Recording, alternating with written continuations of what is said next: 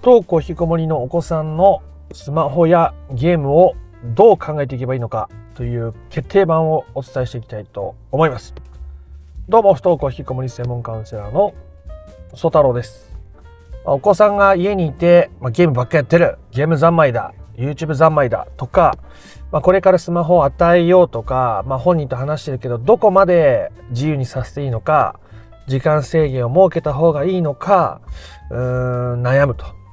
いう方もいらっしゃると思います。もうすでに子供にスマホをとか、まあ、ゲーミングパソコンとかを買い与えていて、まあ、それによってものすごいゲームやってると。ものすごいネットに入り浸っていると。でそれによって余計に学校に足が向かないんじゃないかなとか、現状から抜け出せなくなってしまっているんじゃないかなとか、取り上げた方がいいのか制限をした方がいいのか。とはいえ、本にはすごく大きな反発があったりするしどう考えていったらいいんだろうということね多くの親御さんが悩むところだったりします。で、まあ、ほとんどの場合無理やり取り上げるようなことをしたら状況はめちゃくちゃ難しくなっていくことが多いですね。中にはもうこの世から消えてしまいたいみたいなことを言うお子さんもいらっしゃるわけです。まあ、そんな時に、まあ、どういうことを大切に考えていったらいいのかうん大切なポイントっていうのはやっぱあるあるわけですね。それを今回はしっかりお伝えしていきたいと思いますのでそのスマホとかゲームとか子供に買い与えるとかそういうことをするときにどういうふうに相談していいのかどういうふうに考えていったらいいのかね不登校引きこもりを本質的に解決していきたいぞという人は最後まで聞いてみてください。結論を先に言うと基本的に親御さんの領域を犯すものでなければ僕は子供に何してもいいというふうに思っています。親御さんの領域を犯すものじゃなければ、基本的に、ま買い与えたり、ね、しても僕はいいと思っています。この領域とかっていうのは人によって違うし、今聞いてるだけでも領域って何なんだって思ってる人もいると思いますので、えそこのことについてしっかり話をしていきたいと思います。例えば子供がリビングで YouTube を見ていると。音も大きいし見てる時間も長いし、まあ、家族の共有スペースとしてリビングがあるのにほとんどその子供が YouTube を見てることに使われてしまっていて家族の憩いの場がま破壊されているという状況だと。でただ子供に部屋を与えてそこで YouTube が見れるようにしたりとかスマホを与えてしまうとまずはゲームでもいいですけどするとあのー、もうどんどん中毒になってしまって抜け出せなくなってしまうんじゃないかということも考えられますよね。で、まず基本的に大切なのは、その家族の共有スペースで子供がやっているっていうことがあるわけですよね。で、それによって、家族の誰かがリビングでくつろぎたかったりするのに、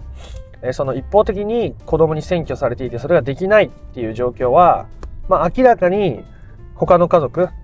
それが母親のあなたなのか父親なのか他の兄弟なのかわかんないですけど、明らかにその領域を侵されているという状況ですね。まあ、これは健全じゃないですね。だって人間として対等じゃないし、誰かが家族に対して支配支配的に関わっているっていうことは、まあ、望ましいことじゃないと思います。そういう中で不登校引きこもりが本質的に解決するってことはないですね。なので、えー、まず領域を侵されていますと。ね。だから、まずは子供と話し合うことが大事ですよね。で子供と話し合う時には今回決定版なんで細かく言いますけど子供と話し合う時には話を聞くことが大切ですね。まず。子供の話を聞くことが大切です。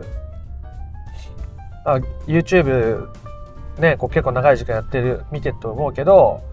それって、うんと例えばどんな動画が好きなのとか、まあ見てりゃわかるかもしれないですけど、あそういう動画好きなんだねとか、よくああいう動画見てるよねとかって言って、あの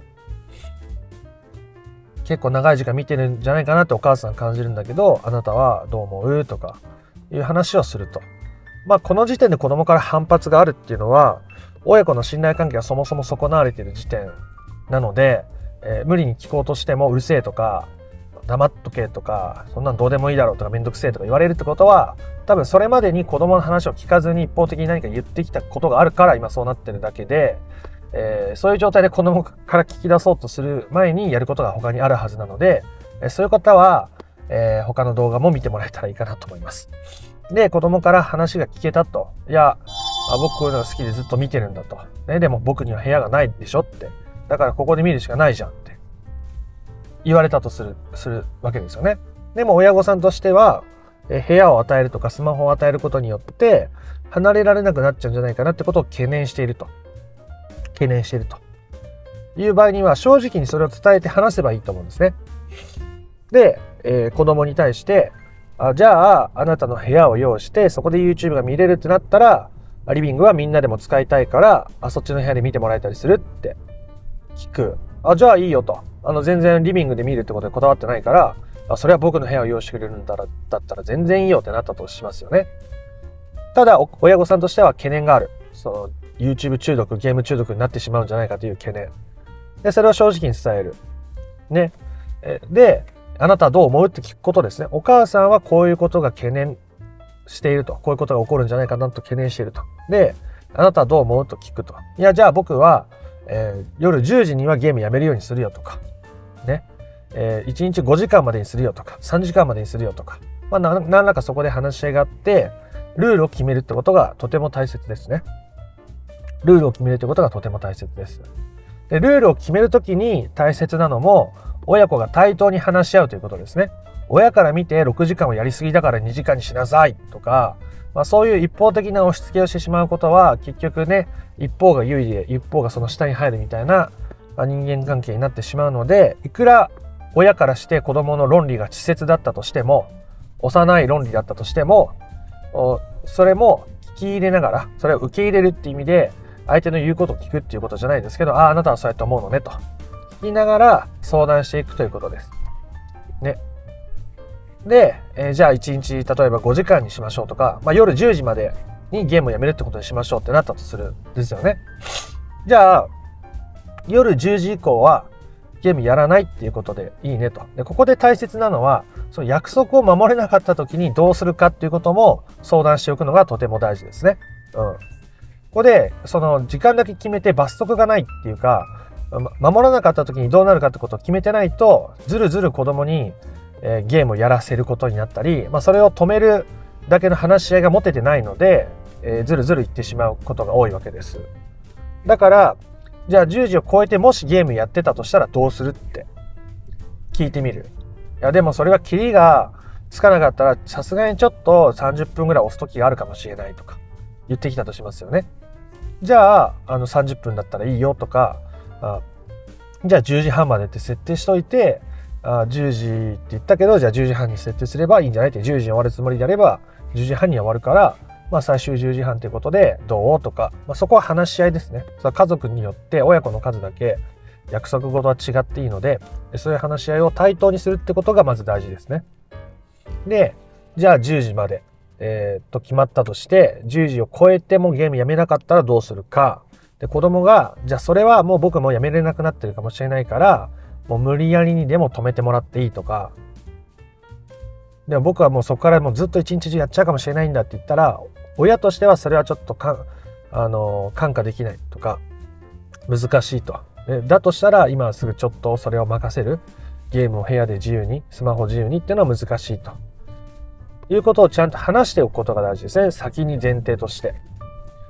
で、ルールが決まって、じゃあその時間超えたら Wi-Fi の電源切るとか、あパスあのスマホ電源つかなくするとか、アプリ無効にするとか、なんかいろんな設定ありますよね。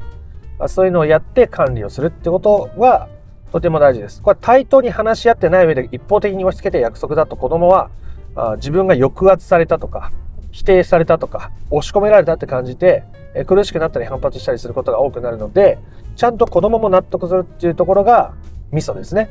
それは対等に話し合うことが大事だし相手の思いとか考えを聞くってことが大事なわけです。でそういうことをしてると例えば後で約束を守れませんでしたじゃあ約束通りだから一回ここで切るねって言ったとしてもだってもう一回同意してるわけですからこっちにもちゃんとそれをする筋が通ってるのでそこはむしろ毅然とした態度を取ることも大切になっていくわけです。子供がいくらやりたいって言ってもね。じゃあそのことについては一旦切ると。約束だからねと。ただ明日もう一回話し合うというふうに話を切り返してもいいと思います。でもう一つのパターンですね。もうすでに YouTube を見てて、えー、ゲームをやっていて夜通しやってるんだと。昼夜逆転して夜通し、 Fortnite やりまくり、 Apex やりまくり、YouTube 見まくり、ね、動画見まくり、どうしたもんかと。この生活習慣で、この子が一体どうなってしまうんだというパターンですね。これも親御さんの領域を犯してないものであれば僕は基本的に何の問題もないというふうに思っています。この領域っていうのは、例えば子供が部屋でテレビを見てる、動画を見てる、まあリビングでもいいですけど見てることによって、どんな実害が自分にあるのかってことですね。どんな実害が自分にあるのかということです。で、え基本的に、え例えば音が大きいとかね、そういうことがあれば、親御さんが夜寝れないとか、音が大きいから食事がゆっくり食べれないとか、そういうことがあれば、ちゃんと子供と向き合って話す必要がありますよね。親御さんの領域、自分の領域は侵されているかどうかが大事です。だって自分が特に害がないのに相手に対して、ああしろこうしろって、これじゃ困る、あれじゃ困るっていうのは、自分の理想というか、型に相手をはめようとしている可能性が極めて高いので、それじゃあ結局親子の信頼関係は壊れていくし、え子供は苦しくなったり難しくなっていくことがほとんどだということですね。親御さんの領域を犯すか犯さないかということはとても大切なわけです。なんで、例えば、その部屋にゲームを持っていく持っていかないの話にちょっとだけ戻りますけど、その時に、リビングだとこっちも見れてて、ね、こうどういう状況でやっててっていうのが見れてるからいいけど、そうじゃないくなることによって子供の様子がわからなくなるのが怖いとかね。それはまあ半ば親御さんの都合も大きいと思うんですよね。子供のことを信用できてないとか信頼できてないとか、自分の目に留まる形にしておけることによって、こう操作しやすいみたいな感じになってると、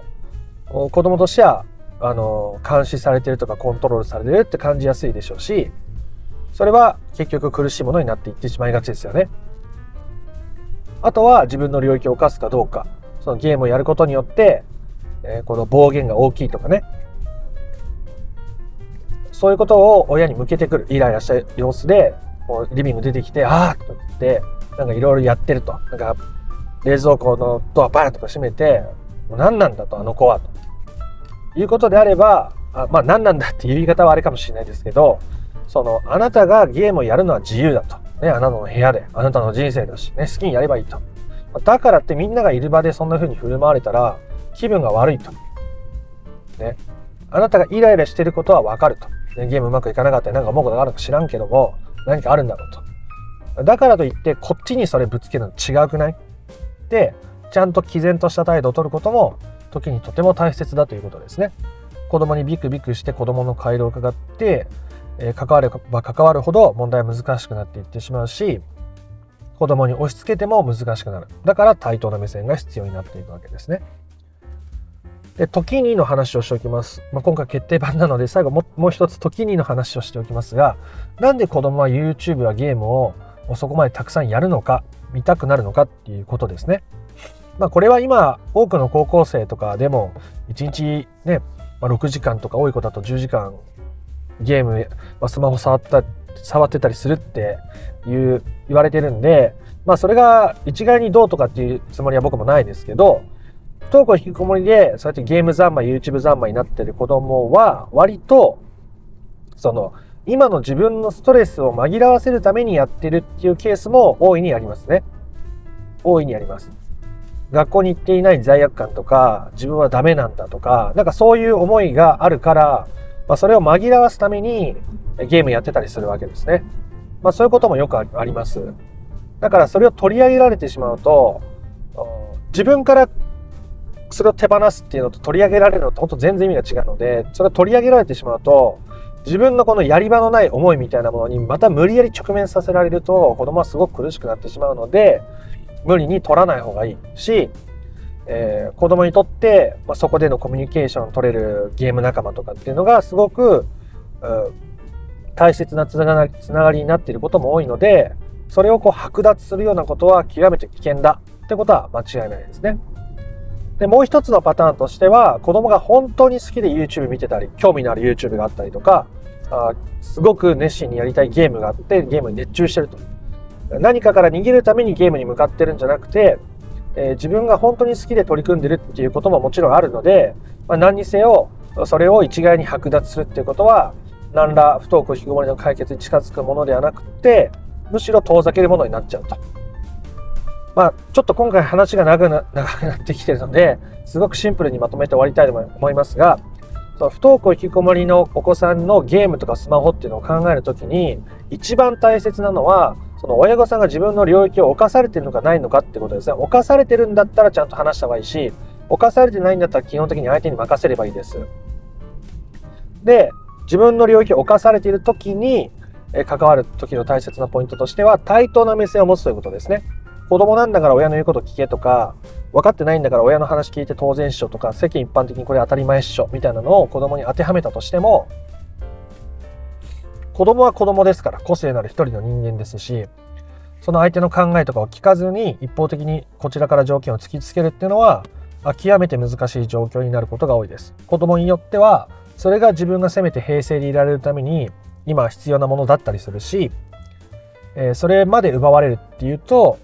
子供がもうこの世に存在していたくないようなことを親に対して言うこととか大きな反発とか苦しみを訴えることもありますね。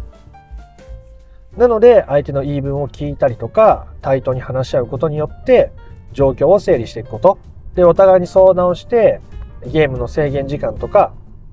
何時までっていうふうに約束をするんだったらそれを破った時にどうするのかということもあらかじめ同意のね取れるように話し合いをしていくことがとても大切です。これはその時の親子の信頼関係がどれどの程度あるかによっても変わるのでそれが難しいっていう場合にはそもそも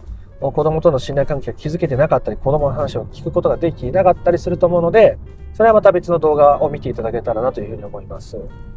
そうして整理をしていくことによってえ、子供のスマホとかゲームっていう問題も自然と解決していけるわけですね。不登校引きこもりの本質的な解決に向かうということになっていきます。そうやって子供と自分の領域を分けた先に子供が自分からまゲームやっぱりやめるわとかスマホちょっと使いすぎるから預かってって言ってきたみたいな例はめちゃくちゃたくさんあります。